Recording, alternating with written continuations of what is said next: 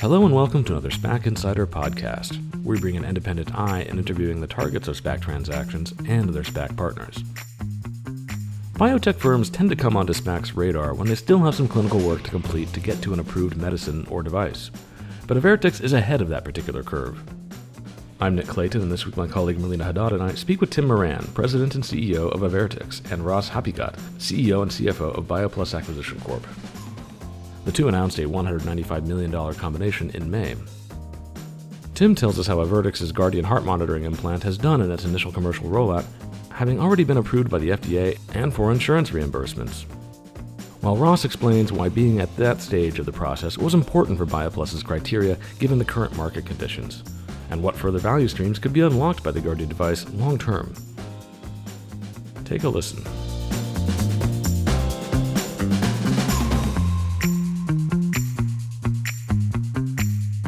Okay, so just to start out, Tim, you know, uh, Avertix made some news this morning with the partnership you announced with the Heart and Rhythm Institute of Trinity. How will that be an important step on your continuing efforts to make Guardian systems more available to patients? Yeah, Nick, we were really excited to announce that partnership. And it comes on the heels of another announcement we made just a few weeks back with another very large health system called Advent Health. So, our commercial team has done an excellent job getting out into the market, being able to educate cardiologists and electrophysiologists on the benefit of the Guardian system. Um, we have the first and only FDA approved class three implantable diagnostic device that can detect heart attacks and in real time alert the patient that they're having an attack in order to get them to care more quickly and our whole objective now is driving awareness in the market. And these partnerships really serve us well. And they provide a license to hunt, if you will, within these large systems that we can now go to the various hospitals that are part of that system and bring Guardian to the physicians and the patients there.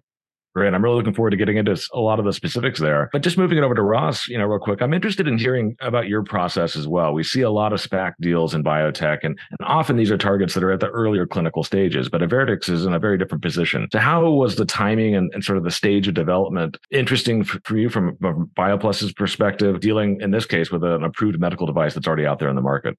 Well, thanks for that question. Look, uh, you're absolutely correct. It's, it is quite rare to get a company that has really a very, very large market, about $7 billion TAM, complete white space where there is no competition, have the FDA regulatory approval for a class three device that went on for about 10 years at 100 different centers with over 900 patients. Very, very broad label by the FDA that essentially applies to almost 90% of heart attack patients on an annual basis. And of course, with a differentiated product, well protected with a number of patents that extend to 2041 and a fantastic reimbursement by the CMS. So those combinations really puts a Avertix in a very unique position that this is not about build them and they'll come. This is a product with a need, with a very large population, not just in the US, but on a global basis. In the US, as I pointed out, it's about a $7 billion complete green space. Overseas, on a global basis, that market is several times that. And we think that this represents a real opportunity for us to build a very successful global multi billion dollar company. Yeah. And on that note, can you talk a bit more about the Guardian's market fit with heart disease continuing to be the leading cause of death globally? What are the kinds of patients that Guardian is the best fit for? What's really interesting is, as Ross noted, it's a white space. So we believe that we're building into a new cardiac category. If you think about patients that have had one prior heart attack or myocardial infarction, their ejection fraction if you're if you're familiar with that phrase, is something that they'll immediately have measured. So ejection fraction is simply how well um, your heart pumps blood each time it beats. Today, if a patient has an MI and their ejection fraction is below 35%, they're eligible to receive an implantable cardiac defibrillator or an ICD. That's only about 10% of the post MI patients. So, what we're focused with Guardian are patients that have had an MI but their ejection fraction is above 35, but probably less than 60. It's about 90% of the MI patients, post MI patients each year. And before Guardian, there was really no monitoring that you could send the patient home with that would be with them 24/7 around the clock looking for you know the next event to occur. So that's where we're positioning this device and it really serves two purposes. So from an episodic perspective obviously for heart attack detection we're, we're notifying the patient in real time but also because we have a lead that's directly in the patient's heart we're able to capture a whole host of other cardiac complications. So as a patient's d- disease progresses over time we're really providing that longitudinal care, right? So we're giving the physicians a way to track these patients and be able to manage them and monitor them each and every day, something that they've never had before. And so, given that Guardian is in some ways a preventative intervention, does that impact your distribution at all in terms of what kinds of facilities and doctors will be offering it? So today we're focused on really from a physician perspective, there's a couple call points. So obviously the cardiologist, right? Oftentimes an interventional cardiologist is really the person that's going to manage that patient on a day-to-day basis. They're going to provide referrals for any care that they need. At some point they're also implanting the device but more often they're referring their patient to an electrophysiologist who's the other key physician target for our, our business um, who are implanting this device. What's nice about the product and i was really when i did my diligence about joining and kind of taking my career to a Avertix was we've got this de novo product, a brand new white space that we're building, but the practice of actually implanting the device is very similar to that of a single chamber pacemaker. So there's no big technical hurdles. So this procedure is very simple. We don't change any workflow. And quite frankly, it's a procedure that physicians have been doing for many, many years. So it's the cardiologist and electrophysiologist that are the key physician champions. And then we're selling to both hospitals and ambulatory surgery centers. Right. And, you know, Ross was touching upon there for a bit in terms of some of the long tail of work that Avertix has, has, done in terms of getting Guardian to this stage. And the company goes back to 2001, you know, working on uh, algorithms and building intellectual property around that. Can you just touch a little bit about uh, like what that journey has been like and the trove of IP you have at this point? You're absolutely correct. Is that the secret sauce in this product family, if you would, is really the algorithm, right? Specifically, it's about monitoring shift in ST segment of a patient's uh, cardiogram. And the company has spent more than a decade perfecting and then running a very comprehensive global trial. The clinical trial that was done provided very high level of reliability, 91% positive predictability value compared to symptoms alone that the patients today rely on to decide that they've had potentially a heart attack and present themselves to the ER. Let's just put it in perspective. Today, from the onset of a heart attack until the patient presents themselves into the hospital for intervention takes over 12 hours, in fact, close to 13 hours. Patients that have the Guardian would be alerted to an MI within two minutes of its occurring. And in this very large 900 plus patient study, the average patient showed up under two hours.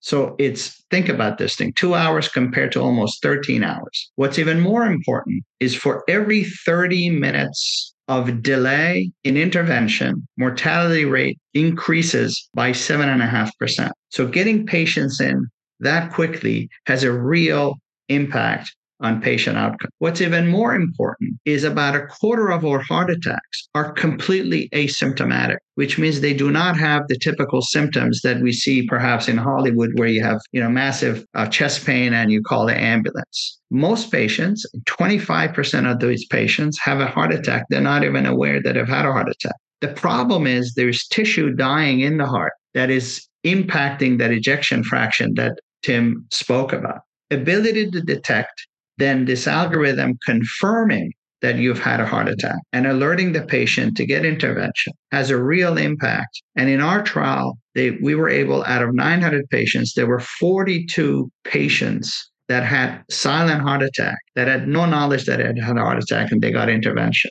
Therefore, the data has been published in peer review articles and it is really profoundly positive and very, very encouraging. And that is a big, essentially, benchmark for cardiologists that are making decisions to rely on this device to help their patients today. Yeah, just a, uh, piggyback on that, a, a couple other points. So, regarding the ejection fraction discussion, because this really resonates with the physicians now that we're out talking about the device. In the study, we looked at the patient's ejection fraction at the time of implant, so at the start of the study. And obviously it was a randomized control trial, so we had a control a control cohort and then we had our treatment cohort that had the Guardian with the alarming on. For patients that had an MI during the study, when you looked at their initial ejection fraction at the start, both groups, they were about equivalent, about mid 50 percentile. Upon discharge after an MI, the patients that did not have the benefit of Guardian had about a 20% decline in their ejection fraction, where we preserved patients who had Guardian at about the same percentage they had prior to the implant. So that was really just incredible data. And that goes towards, you know, the impact and the chronic nature of what these patients will have to deal with over time. So really, really compelling. The only other piece I would say here is when you talk about our journey from you know kind of day one and the inception by our founders to say you know we want to help patients who are dying from heart attacks um, at the end of 2021 we received our fda approval in early 2022 the company was awarded with uh, reimbursement through cms the transitional pass-through payment um, and that was really the inflection point for the board to say, okay, now is the time to build out the commercial organization and get this product to market. And that's exactly what we've been doing over the last uh, handful of months. Great. I really want to get into that stuff too, but just continue to talk about the product, about Guardian. You know, I feel like because these things are such interesting and technical devices, we sometimes, I feel like sometimes the discussion that falls by the wayside is to some of the basics, which is like the size of the thing. I mean, in this case, you know, Guardian is about the size of a silver dollar. So why does that matter when it comes to safety, efficacy, and ultimately servicing those devices over the long term? Yeah, you know, sometimes the best solutions are are straight, pretty straightforward and and simple. I mean, obviously, there a lot goes into having an implantable class three device, and you know, both the regulatory and clinical work that is required to get it approved. But to your point, Nick, it's very similar in size and footprint to a pacemaker, right? So silver dollar size. As I said, we have a single lead that goes in the heart. As a matter of fact, we've chosen to be agnostic to the lead that the physician wants to use. So they can use whatever lead they've been using for pacemakers and other implantable device in the past they're most comfortable with.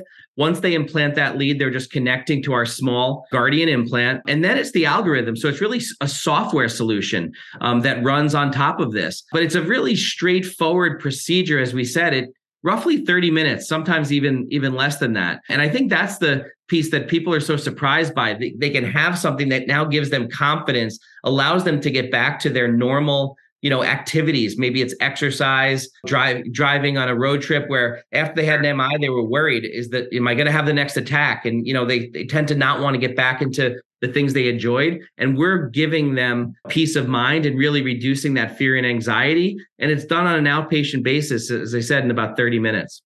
From a patient's perspective a study survey that was done post the study with patients that had this in their chest for the duration of the trial.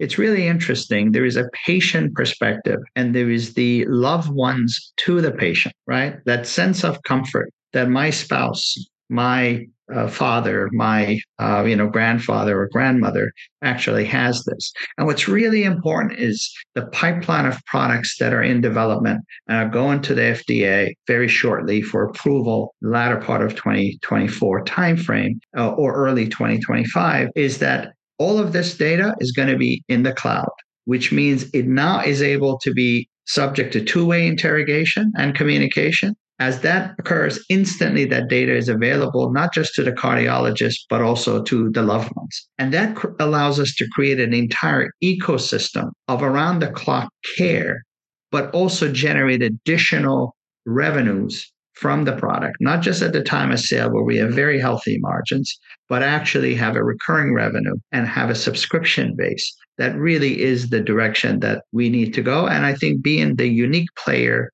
with such long term protection allows us to create a meaningful company around that. Right. And just going off of that, I see from your presentation that you are looking at generating revenue already this year. So, how have your efforts been going on the production side in terms of meeting the demand that you are seeing in the market? Yeah, great question. So, what I'll tell you is the company has done a really nice job with our manufacturing partners and managing the supply chain that we all know over the last several years, of course, during COVID, became very strained. We're uh, sitting with the appropriate amount of inventory to make sure that you know of course we can supply our products. Um, we have some flexibility right if the ramp goes even faster than expected. So from a stock uh, position i'm very very comfortable. I'll tell you that from a commercial standpoint back in 2022 right after the reimbursement uh, was achieved uh, the company did a very controlled commercial launch as you typically would do um, about five or six salespeople. And they were able to put in about 100 implants in that first call it 10 or 11 months which was great you know validation. Since then, we've more than doubled the number of implants that were done in all of 2022 and that's through a team that we're you know building as we go right? So we've added new reps in the first quarter. We continue to add new salespeople in the second quarter. And what we're finding is because we're focused mainly on reps that have a proven track record in cardiology and implantables, right? So typically anywhere between eight and 10 plus years of experience. But we're finding folks that have sold ICDs or pacemakers or some of the other technologies wanting to be part of this story, wanting to build out this category because they've seen it before, you know, and maybe they had been part of it when the outset of implantable uh, defibrillators. So we've really had the pick of the litter with great talent. And as you know, at the end of the day, you can have a great technology, but it all comes down to the team that makes the difference. And we've been really pleased with their results to date, both in the field and in house from an operations perspective. And then beyond the US market, you've identified the EU, Israel, and Australia, Asia as your next big markets to get into. So, how exactly are you approaching those market entries and what progress have you made with that so far? when you build a business, oftentimes a device like this, right? The US is going to be your your key initial market where you're going to put full-time employees resources on the street from a commercialization perspective. What we think is best initially here is to build an OUS strategy that is very focused on areas that we think we can win, where we can drive revenue early, and where we can collaborate with partners that have the local know-how and relationships to get it up and running quickly. So there's two um, agreements that we've already signed. One is in Asia Pacific, as you mentioned, with a key distributor there. And we're working through specific country regulatory approvals, and we anticipate that'll start to generate revenue in 2024. And then we most recently, at the beginning of this year, we signed a distribution arrangement in the United Arab Emirates, which we think is a really, really compelling market for this technology. And again, these are partners that are doing kind of all of the upfront work to establish not only kind of the go to market strategy, but all the regulatory path and clinical work that may be needed to get the approval. We set up with a transfer price, uh, right? So they're bringing the product in. You know, they make commitments back to us in terms of volumes, and then we support them. You know, just as we would with a local salesperson here in the U.S we support them with materials and uh, selling tools and all the things to help them be successful. But we think that model is a cash efficient approach and will give us some really nice returns. I would add just two quick comments. One, our distribution partnership in Middle East, North Africa represents a region of about 150 million people. So, from a patient population point of view, it's about 50% of the US market. Secondly, because of the high rate of smoking as well as high rate of diabetes. These are two comorbidities that actually preferentially favor the use of uh, the Guardian the partnership there is essentially buying into the value prop where all of the market development, including the regulatory streamlining, is a part of the commitment that's been made. An ability to then take advantage of the next generation product, which is remote patient monitoring or at home monitoring, because of the population distribution in the region, is really designed as a flagship demonstration OUS for that market as Tim said, transfer pricing is done such that it is really very attractive and we have the ability to deploy. In the meantime, in Asia Pac, the company has already received a number of approvals. The product is now approved in Singapore, it's approved in Malaysia, in Thailand. Those applications are pending in Japan in uh, Australia as well as in Hong Kong, which is a proxy for the China market. So again, it, typically companies tend to shy away from going OUS because you have to put boots on the ground, but that's not the way we're doing it. We are picking carefully our partners. They are doing all the upfront market development. We are providing the support, if you would, and the transfer pricing is done such that it's incremental and not significantly taxing in terms of the ongoing uh, recurring expenses on our end. So very, very excited about that. Great. And and just looking at the deal itself, you know, Tim, you mentioned that getting those first reimbursements after regulatory approval was sort of the kind of the big aha moment of we're ready to really jump out there. So why why was that su- such an important prerequisite in your mind in terms of readiness for the public markets? And I guess why was the SPAC route the, the right way to go for you?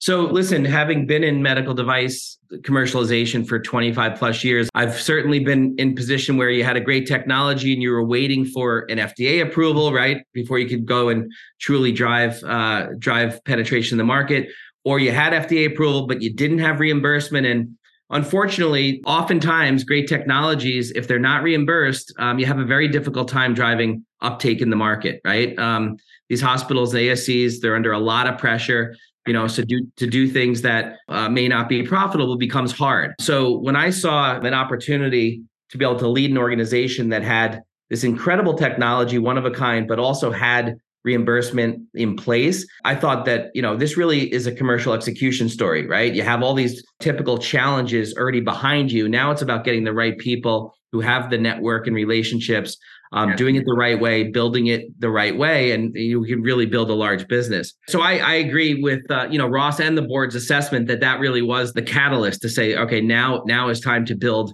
this out and put the right number of commercial uh, feet on the street. From a SPAC perspective, you know, when you have first mover advantage and there's no competition, we believe getting to the public markets will allow us to bring the capital in to really fund our growth um, and gives us optionality. As we all know, when you're public, you know, gives you some leverage and some some various choices that you can make to fund the business. But I think what's more important there is the SPAC that we chose. So for us, we were looking for a partner that obviously had the capital markets knowledge to help us get through the transaction process but more importantly, that had the right talent that was part of the team um, who would advise us. So once we got through the transaction, we can really truly drive towards this becoming a multi-billion dollar business. And we found that in BIOS. Obviously, Ross, as as we uh, mentioned earlier, has had you know really a storied background. But there's about seven or eight other colleagues of his uh, that he's worked with in the past that sit on the BIOS board and have been invaluable to us as we've been through this process and you know building our business and ross maybe i'll defer to you on just a little bit more color about that crew but it's it's really really an important part of our story Look, when companies have early commercialization execution, it's all about for them tapping the market. But when you're in a public arena, you really need to have a few basics, right? You need a team that knows how to plan and execute in a public setting.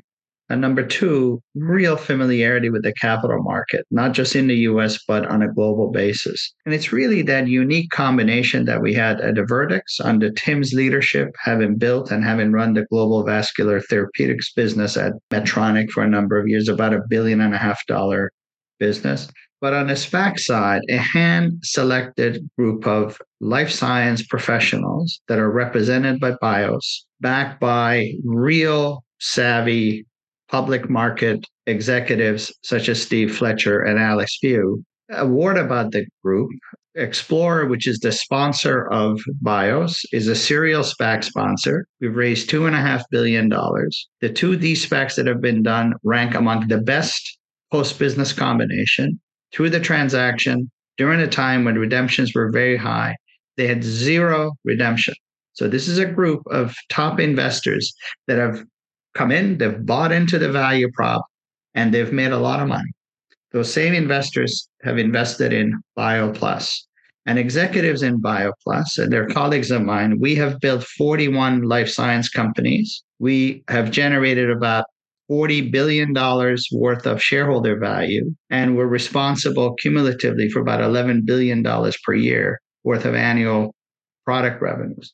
These are folks all ends of the spectrum from regulatory, from operations, from public companies, from Fortune 10 board members across the board. So these are not a group of people that say, let's go find a target and combine with. This is about a nation building exercise that if you take a first mover advantage in a global massive market, what are the tools that you need? The tools you need is group surrounding the management that can help the management be in a support role to the management and help to create a multi-billion dollar enterprise. And that's really what excites the BioPlus side as well as the Avertix board and the key shareholders about this combination that we believe is going to yield substantial, substantial return for the shareholders. Yeah, and you know it's interesting because you know I know Ross, you have some deep familiarity with Avertix uh, for some time, but BioPlus also did IPO in December 2021, and we've seen the market change quite a bit over that period of time. And so, just with the you know the broader market conditions that are out there, some of the macro factors that are there, did that impact your search criteria at all? Did it, I guess, reinforce at all some of your interest in, in doing this transaction? What was that sort of process like?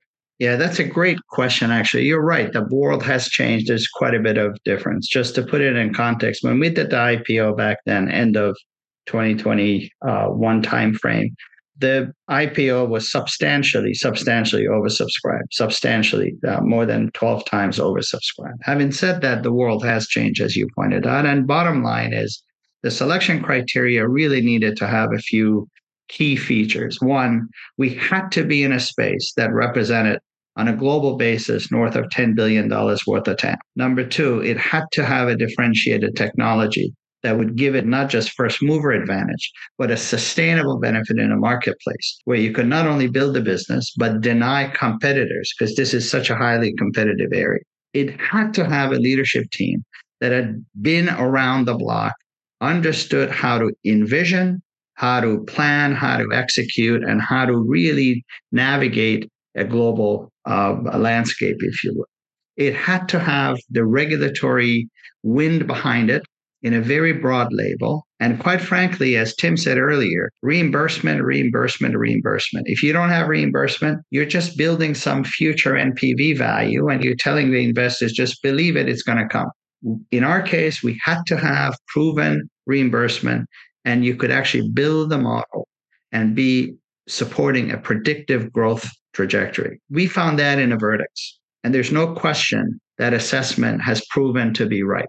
Because one key thing that I just want to emphasize, which was embedded in what Tim said, whereas Tim's team has only been in the seat for a few months, the current approved pipeline for the product implant is at over 220 sites in the US. We've only talked about a couple of approvals. We have over 45 implant sites, but well over 200 sites that are in the pipeline, and we're going to be bringing them bring them online before the end of the uh, middle of next year. So this is a global play, but certainly within the US, where you have all the elements, we believe we can build a substantial publicly traded entity. And carrying that forward, you know, we've seen the pipe market has gotten a lot tighter, you know, obviously since especially BioPlus's uh, IPO, but it was something you mentioned in your uh, announcement materials that, that putting together a pipe is something you plan to pursue. Just how is that going? And do you have any thoughts at all on what some of the, the alternative structures we've seen become a little more common in terms of forward purchase agreements or OTC equity purchase agreements and some of those other things that are, you know, different from a pipe, different fundraising opportunities? Do you have any thoughts on those in general as well? Just share with you at high level. As you may know, we're in the middle of uh, that fundraising campaign. What I commented earlier, though, is that the top 25 investors in BioPlus have had history of investing into our other SPACs, and there's been good outcome there. So there, we have really the benefit of the test of time. Number two, it is about picking a company and pricing it appropriately. So no matter what structure you're using, you're offering investors today fair value. This transaction is valued at about 2.6 times 25 revenues. And compared to its comps, that's valued at a substantial discount to that, as much as half. Therefore, there's plenty of room for the upside. Number three, there is always a trade off between existing trust investors that are already in the trust deciding to stay in this transaction. And we believe this is a very fair valuation, a very fair scheme going forward. And pipe investors that basically are looking for an entry point under a different, shall we say, parallel structure. What we're putting a lot of energy in is to make sure that adopting one plan does not discourage what, what happens to a lot of SPACs. A lot of SPACs say, forget about the money in the trust. We're going to go do a pipe and the way they structure the pipe actually discourages trust investors to stay in the trust because of the journey that the team has had, because of the experience, because of the familiarity in this stock uh, and a capital market. We believe we'll end up in a combination that appropriately values the enterprise, rewards existing investors in the trust, and encourages investors in a pipe in a way that is more of a democratic distribution of value rather than a preferential. Naturally, we could do more draconian types, but you know, companies in desperate position resort to desperate measures. That is not the case with the Avertix. That is not the case with BIOS. Right. And just diving into the deal a bit further, can you discuss how you plan to use the proceeds from this transaction? How much do you expect to use for the sales rollout? And do you have any new products that you're looking at getting approved in the near term? As you'd imagine, a large portion of the of the proceeds will go towards commercialization and growth right? And we're already starting that process. We've we've built as i mentioned earlier the initial te- team out um, but there's more certainly that we'd like to do both in the us and ous so we we can put some fuel on the fire with that funding. Um, but from an r&d perspective yes we absolutely marlena will continue to invest in our product roadmap. So I think Ross alluded to this earlier, but the next product in our pipeline after Guardian is Guardian Plus, and that is the innovation that will have everything that we've discussed today, but cloud connectivity. So we intend to have that to the FDA in 2024, the first half of 2024, um, and begin to commercialize it, you know, upon approval, end of 2024, early 2025. A lot of that work is done, as you'd imagine, being prepared to to submit. But that is uh, there's some of the funding will go there. And then we think over time, just staying within our core portfolio, there's things we can do to expand the number of patients and really physicians that we can get this to. So you think of things like a subcutaneous version, right? So now you don't have a lead in the heart, you have a sub Q setup of the device. And we've already done some work there. We have patents granted in that area, and there's uh, you know early foundation setting for that. So we have a very clear roadmap off the core technology. And then I think over time, you know, there's areas for us to play kind of up and down the care continuum for these types of cardiac patients. But right now we're really focused obviously on the initial commercialization.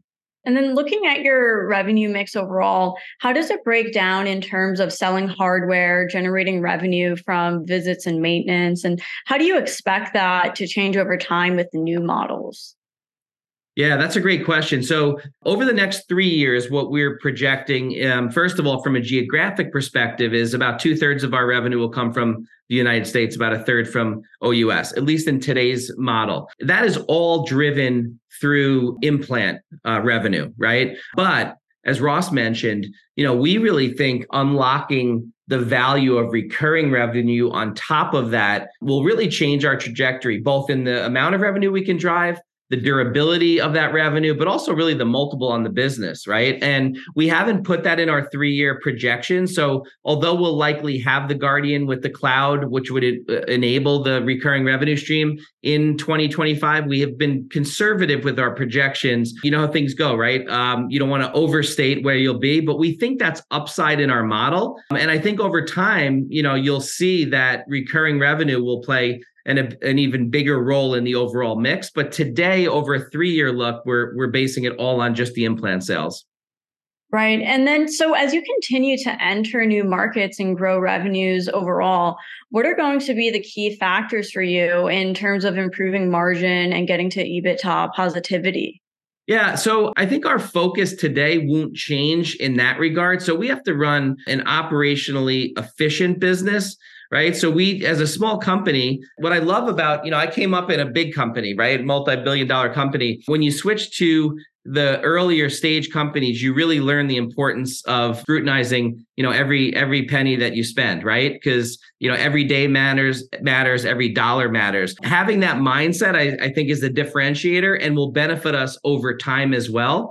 So we'll always have a business case done. When we talk about a new market you know outside the us we want to look at that market. We want to look at the patient profile. We want to look at the reimbursement landscape, who the potential partners would be, and what truly the return on investment, both for our company and our shareholders, will be. So we're not going to deviate from that kind of thoughtful, strategic approach in, in really anything that we do.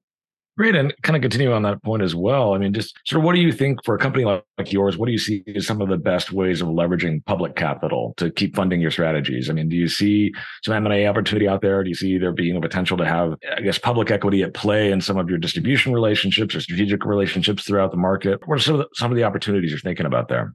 So I think from a traditional perspective, you know, it's it's early, right? So to talk about an M and A strategy, um, I think we have a lot of interest from the big players in the market because of where we're playing in this, you know, valuable cardiac space.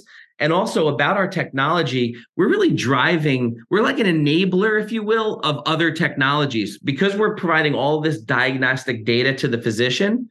Um, we'll detect atrial fibrillation the physician can then bring that patient in, determine do they need to do an intervention, and maybe they're going to do an ablation, right? So the companies that are in that space, they like our technology because it's driving more procedures to them, right? So I think we're getting a lot of um, awareness from the big players in the market. So that's one thing that you know over time we'll have to you know think about, and we'll continue to um, build that those relationships.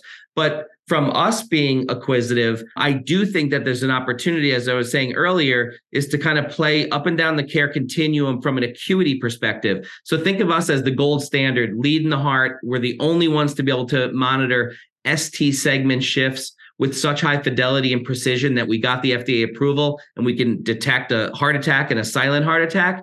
But there's a whole host of other products that are really invaluable and important that you know maybe a patch type technology that is more episodic right? Not something that someone's going to wear for the rest of their life. But you could see that potentially being a natural expansion into our portfolio over time. So those are things nick that some of the things that we think about and contemplate um, but as i said you know my job today is to make sure that the company stays very focused on executing the initial plan uh, which will enable those opportunities over time.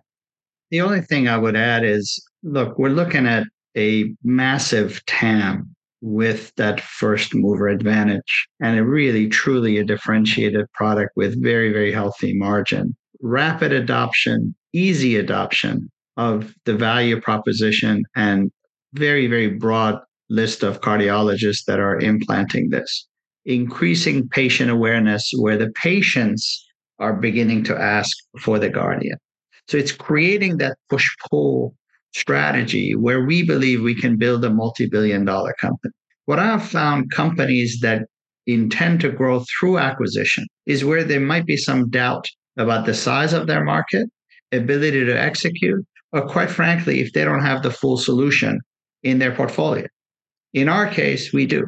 It doesn't mean if there are opportunistic chances down there that complement and or allows us access to particular markets, for example, we would not consider it. But that is not a part of the core plan. We think we can build a very robust, very profitable, multi-billion dollar enterprise because we have all the pieces.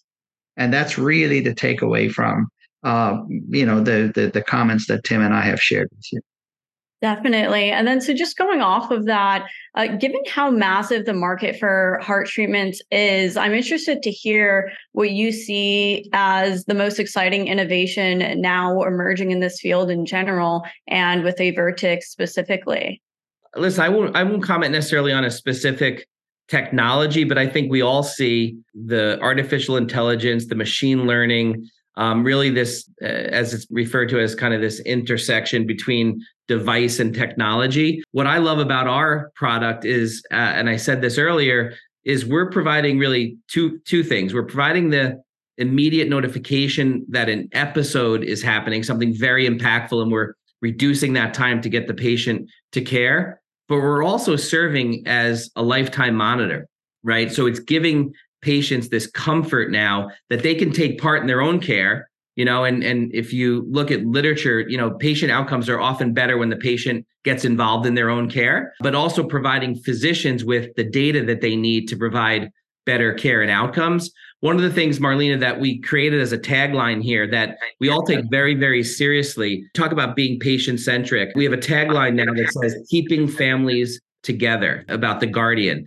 and that's really important to us because, you know, if you talk to a patient that has had a heart attack, it's probably one of the most impactful medical events that they can go through. And for that patient, um, the uncertainty and fear, but really for the patient's family, as, as Ross was alluding to, and we can play a, a huge impact there. So we're pretty excited about you know where we fit in the in the new technology landscape and it's really it's kind of an incredible time to be in in medical technology and, and innovation a lot of talk about artificial intelligence and machine learning. And really, what we talk about algorithm, but really it's the uniqueness of the algorithm that's key, right? A device that's passively listening for the entirety of its implant life.